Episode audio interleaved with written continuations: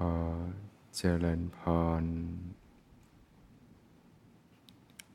ท่านสาธุชนผู้สนใจใฝ่ธรรมทุกท่าน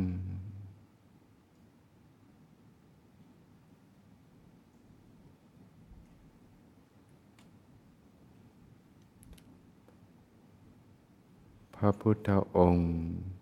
ได้ตรัสไว้ว่าเนี่ยตั้งแต่ที่พระองค์ประกาศสัจธรรมนะความจริงของธรรมชาตินะจนจะเสด็จดับขันธปรินิพพานนะพระองค์ก็ประกาศสัจธรรมอยู่สี่สิบห้าพรรษานะพระองค์ตรัสอยู่เพียงสองเรื่องเท่านั้นนะก็คือเรื่องของทุกข์นะและความดับไม่เหลือแห่งทุกข์นะสี่สิบห้าปีนะที่แสดงธรรมเนี่ยตัดเพียงสองเรื่องเท่านั้นเรื่องของทุกข์แล้วก็ความดับไม่เหลือแห่งทุกข์นี่คือเนื้อหาทั้งหมดของพระพุทธศาสนานะซึ่งนะภายหลังนะพระภิกษุก็ได้ร่วมการสังคายนารวบรวมหลักธรรมคำสอนขึ้นมานะรวมแล้วก็ได้ แปดหมื่นสี่พัน พระธรรมขันธ์นะ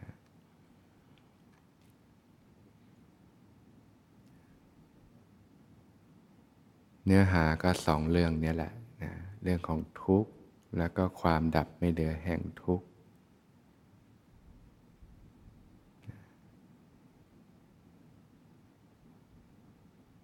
ภาพรวมนะของพระพุทธศาสนาเนี่ยก็เป็นเรื่องของความจริงของธรรมชาติเนี่ยแหละนะธรรมชาติ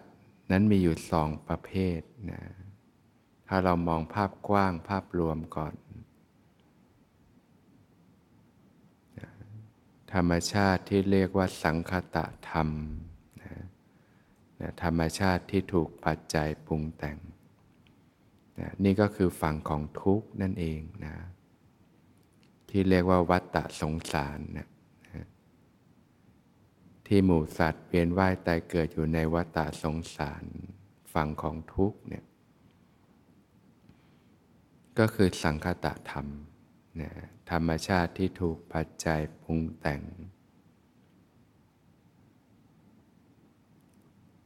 ลักษณะของสังคตธรรมนั้นนะก็คือมีการเกิดปรากฏนะมีการเสื่อมปรากฏนะเมื่อตั้งอยู่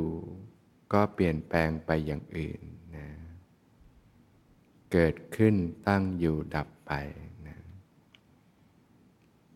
เป็นกฎของธรรมชาติที่เรียกว่ากฎไตรลักษณ์นั่นเองนะนะไม่เที่ยงนะ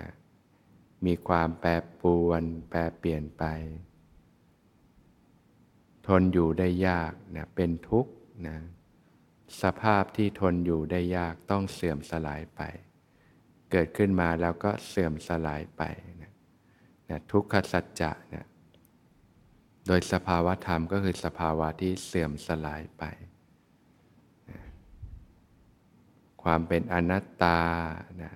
บังคับบัญชาอะไรไม่ได้นะเกิดขึ้นตั้งอยู่ดับไปนะเป็นกฎของธรรมชาตินะสรรพสิ่งในวัฏฏะสงสารนะเป็นสังคตธรรมที่ถูกปัจจัยปรุงแต่งเนี่ยก็ล้วนเป็นไปตามกฎไตรลักษณ์ตรงเนี้ยนะไม่เที่ยงนะเป็นทุกข์เป็นอนัตตา แยกออกมาก็คือสิ่งที่เรียกว่าขันธ์ห้านั่นเองนะหรือรูปนามนะรูปเวทนาสัญญาสังขารวิญญาณนะในวัฏฏะมีเพียงเท่านี้นะรูปกับนามนะที่เกิดดับเกิดดับอยู่ตลอดเวลานะส่วนธรรมชาติอีกประเภทหนึ่งนะที่เรียกว่าอสังขตธรรม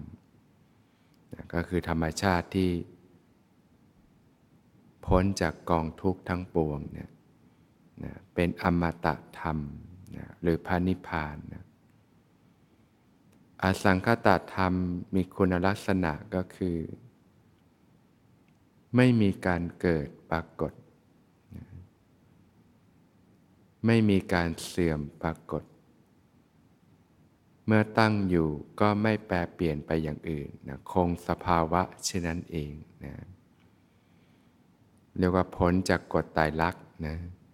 ไม่มีการเกิดปรากฏ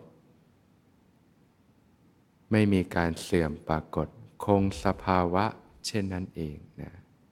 อมตะธาตุอมตะธรรม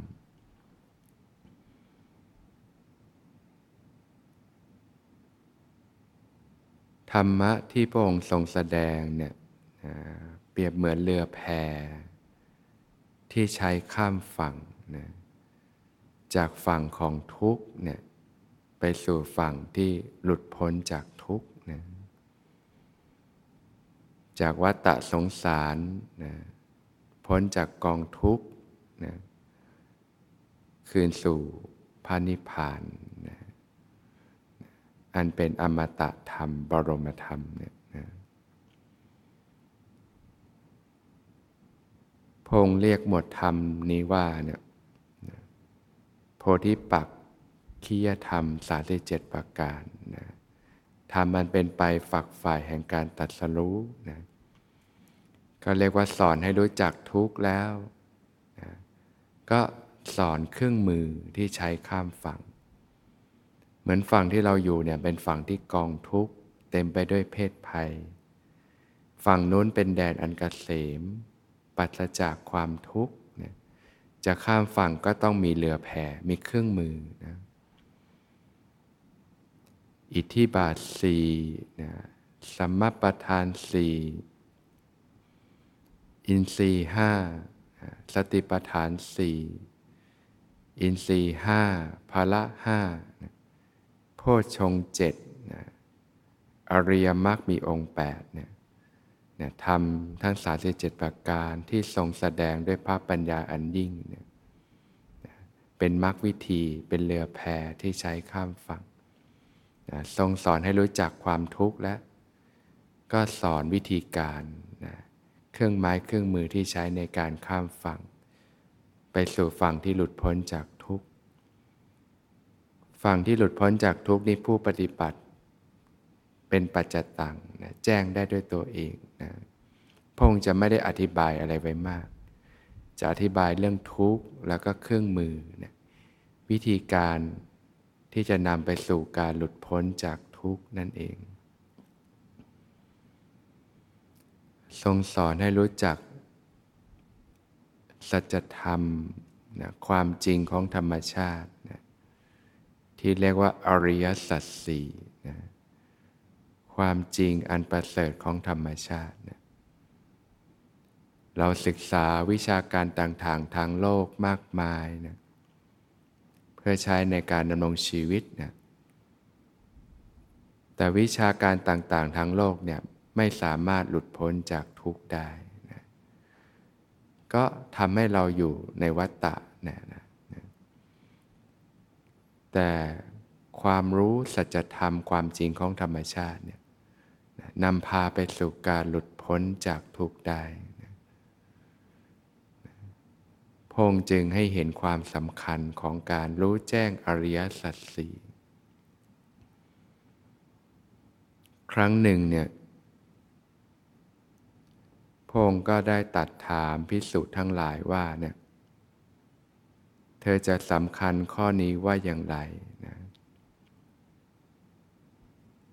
ถ้าไฟ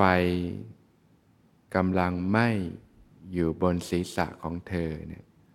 เธอจะทำอย่างไรนะไฟกำลังลุกไหม้บนหัวเลยนะภิกษุก็กราบทูลว่าก็ต้องรีบขวนขวายเพื่อดับไฟนะพระองค์ตรัสว่าเนี่ยบัณฑิตผู้มีปัญญาเนี่ยจะพึงรีบขวนขวายในการรู้แจ้งอริยสัจสี่ก่อนที่จะดับไฟบนหัวนี่แสดงให้เห็นความสำคัญอย่างยิ่งยวดขนาดนั้นนะเพราะว่าการเกิดขึ้นมาแล้วเนี่ยพบพระพุทธศาสนาเนี่ยชีวิตเป็นของไม่แน่นอนนะจะตายวันตายพรุ่งก็ไม่รู้นะผู้ที่เขาต้องจากโลกนี้ไปก่อนก็มีต่อมากเราไม่รู้หรอกว่าเราจะมีโอกาสเพื่อกระทำให้แจ้ง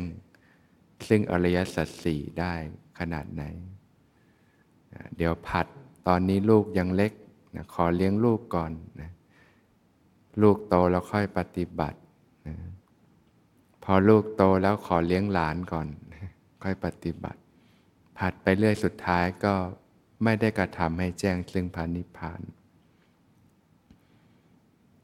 เมื่อเราพ้นชาตินี้เราก็ไม่รู้ว่ามีเมื่อมีโอกาสเมื่อไหร่จะมีโอกาสเช่นนี้อีกนะ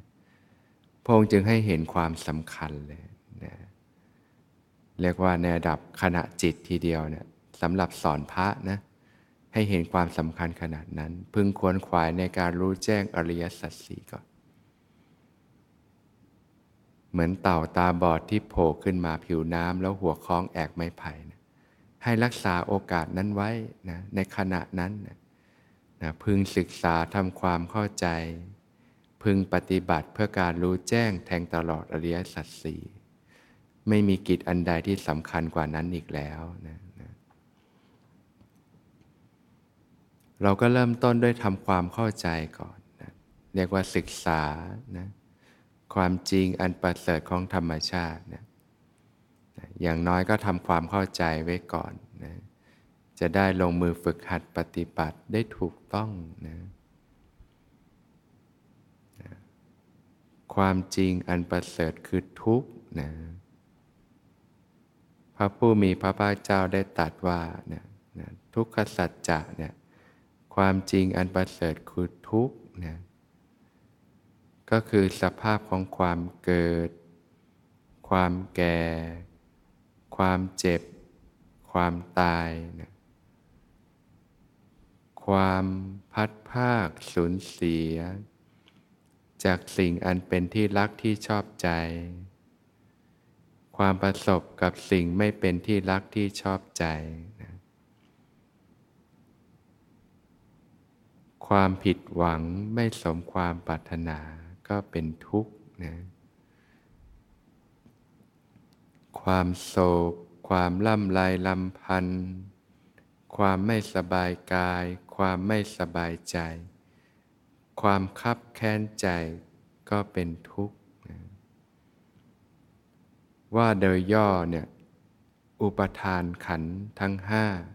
นะก็คือทุกข์นะจริงๆแล้วพงจะหมายถึงสิ่งที่เรียกว่าอุปทานขันธ์นั่นแหละขันธ์อันเป็นที่ตั้งแห่งความยึดมั่นก็คือทุกข์นะซึ่งตรงเนี้ยนะ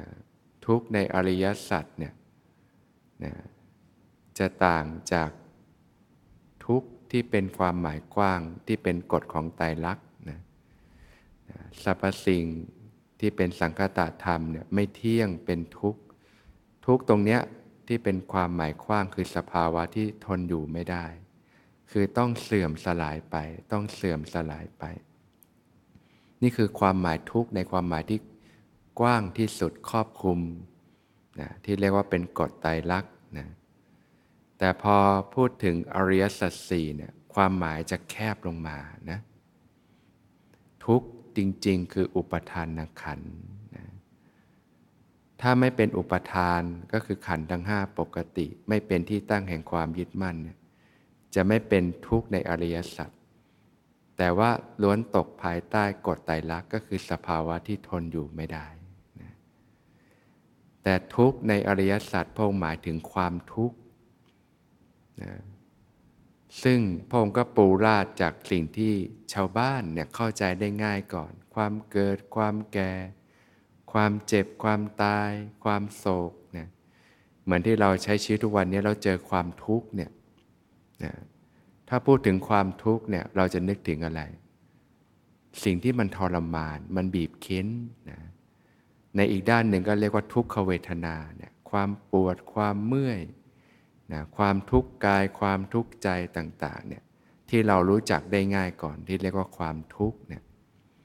ปัญหาชีวิตต่างๆทำให้เกิดความเครียดเกิดความวิตกกังวลนะเกิดความเดือดเนื้อร้อนใจนะบางทีก็เกิดความผิดหวังไม่สมความปรารถนาเกิดความเศร้าเกิดความโศกต่างๆนะความทุกข์ที่เกิดขึ้นจากการมีชีวิตเนี่ยอันเนี้ยปูราดลงมาให้เห็นแล้วพระองค์ก็มารวมลงที่อุปทานขันธ์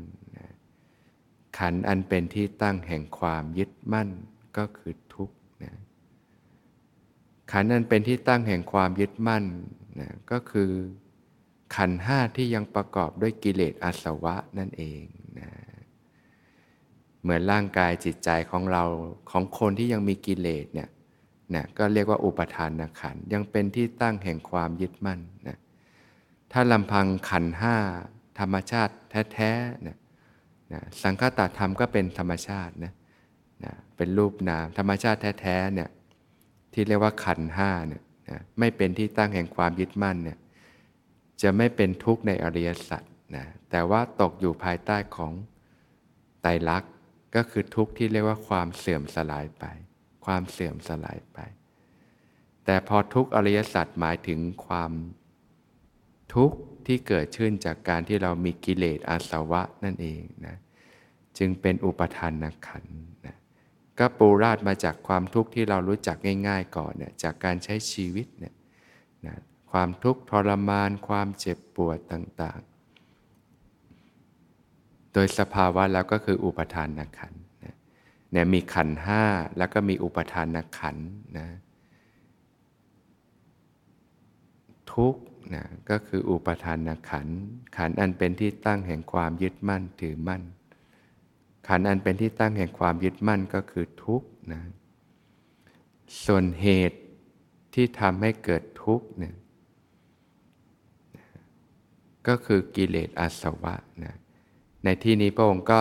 ยกขึ้นมาในระดับที่เข้าใจได้ก็คือสิ่งที่เรียกว่าตัณหานั่นเองนะนะความทะยานอยากนะกิเลสอาสวะเนี่ยถ้าไล่ก็ไล่ตั้งแต่อวิชชานะความไม่รู้นะจนมาถึงตัณหาแล้วก็อุปทานความยึดมั่นถือมั่นเนี่ยอันนี้แหละคือต้นต่อแห่งความทุกข์ทั้งหลายทั้งปวงนะตัณหาความทะยานอยากนะกามตัณหาความทะยานอยากในกามคุณอารมณ์ต่างๆนะรูปเสียงกลิ่นรสสัมผัสพวกเนี้ยนะที่เราไปเสพนะอารมณ์ที่น่าใคร่น่าปรารถนาเนี่ยมันเกิดรสอร่อยชั่วครู่ชั่วคราวนะแต่ว่ามันทิ้งพิษภัยไว้ให้แก่ตัวเราก็คือมันทำให้เกิดกิเลสอาสวะนั่นเองเกิดความติดใจ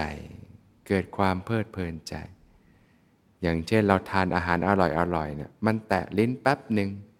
มันเป็นความรู้สึกที่เกิดขึ้นแล้วก็ดับไปแต่สิ่งที่มันไม่จบก็คือความติดใจในรสชาตินะพอติดใจแล้วทีนี้มันมันถูกประทับในใจเราแล้วนะทีนี้มันก็จะคอยผุดขึ้นมาให้เราอยากแล้วนะก็เกิดความดิ้นรนกระวนกระวายต้องไปสนองความต้องการต่างๆเกิดความดิ้นรนเนี่ยแหละมันคือต้นต่อแห่งความทุกข์ทั้งหลายทั้งปวงความดิ้นรนกระวนกระวายนะความดิ้นรนในกามตัณหาเนี่ยในกามคุณอารมณ์ต่างๆรูปเสียงกลิ่นรสสัมผัสที่น่าใคร่น่าปรารถนานะเราเคยเห็นรูปสวยๆที่เราชอบแล้วมันก็เกิดความติดใจ